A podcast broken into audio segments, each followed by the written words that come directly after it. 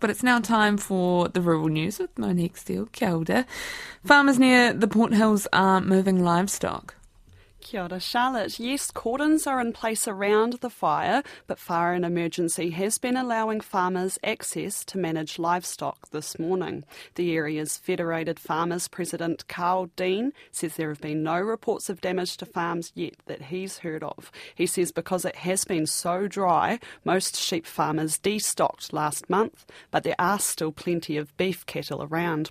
Selwyn Mayor Sam Broughton told Morning Report farmers have been proactive about getting stock out of harm's way. It's a rural setting in the Selwyn site, so houses on a hill surrounded by open space. Uh, sometimes there's trees and, and, grassland that are there, and animal welfare is obviously front of people's minds for those that have had uh, stock on the hills. And so, proactively moving those stock away from where the fire would be has, was a focus uh, yesterday and will continue today.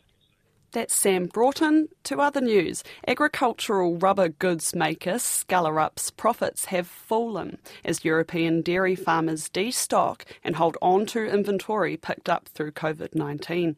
The company, best known for its red band gumboots, has reported a net profit after tax of $21.6 million over the six months to the end of December. That's down 6% on the same period the year before. Its agri division's underlying earnings fell 19% to nearly $12 million.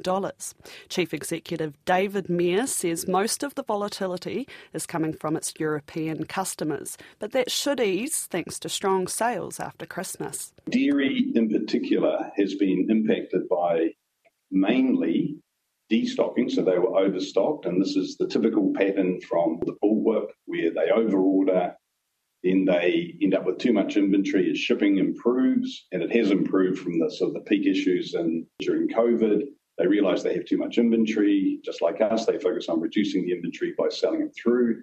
But the second main impact, and almost all our European customers for agri, has been they have a balance date of the 31st of December. So in November and December in particular, they did not place orders. But then in January, we've had orders bigger than we can make.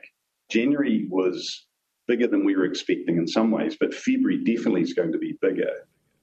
Skellerup expects the full year result to be similar to last year's nearly $51 million profit.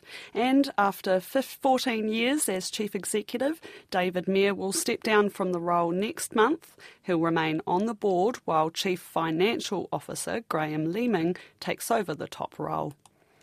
New analysis of COVID 19 vaccine data has shown vaccination rates in rural areas during the pandemic were lower than in urban centres. The Ministry of Health commissioned the University of Otago to carry out the research to better understand the difference.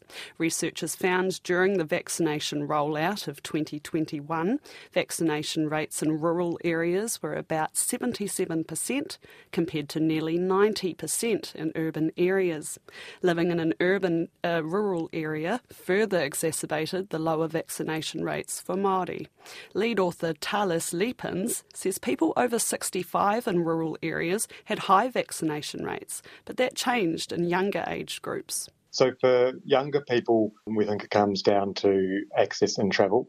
So um, people in in their day jobs are busy working, looking after family, um, and possibly greater di- distances to get to vaccination services, whereas potentially older people with possibly more time or uh, vaccination services going to where they were, such as in aged care. Um, these might be some of the reasons. I heard, yep. Talis Liepins says the findings show there's room for improvement in vaccination delivery models and further highlights the urban rural divide when it comes to equitable healthcare. The North Island lamb kill is running about a week behind schedule as farmers with plenty of feed on hand are holding on to stock for longer.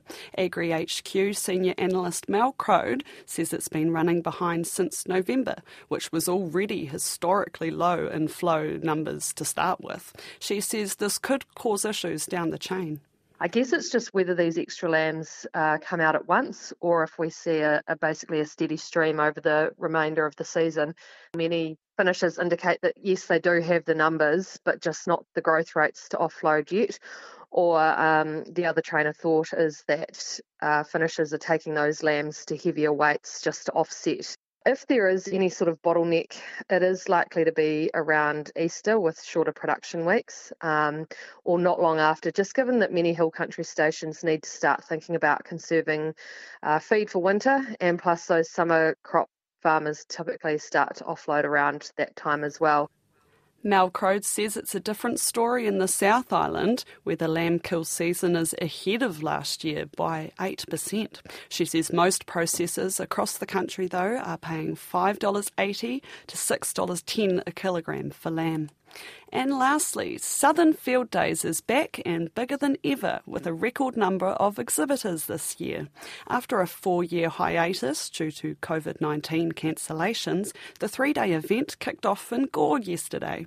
Southern Field Days chairman Steve Henderson says there are more than 800 exhibits on display with lots of new technology and innovation. I think it's reasonably significant this year the fact that we can run it um, it's a full house, and it just gets exhibitors back, the public back through the gates, and a lot of the public that you talk to is um, reasonably, you know, they've, they've, almost been disconnected for a while, and then Southern Field Days does bring them back. They almost talk to their neighbours at the Southern Field Days, so a lot of guys and girls haven't caught up with a lot of people for a lot of times, and I think that's that's going to be the biggest thing that comes out of these field days, along with people catching up with exhibitors and actually buying and purchasing. But it's more of the network and catch up these field days. Steve Henderson says there are all the usual events as well, like tractor pulling and fencing, but today the focus is on celebrating National Lamb Day. And that's the rural news for today. Ko te porongo o te taiwhenua.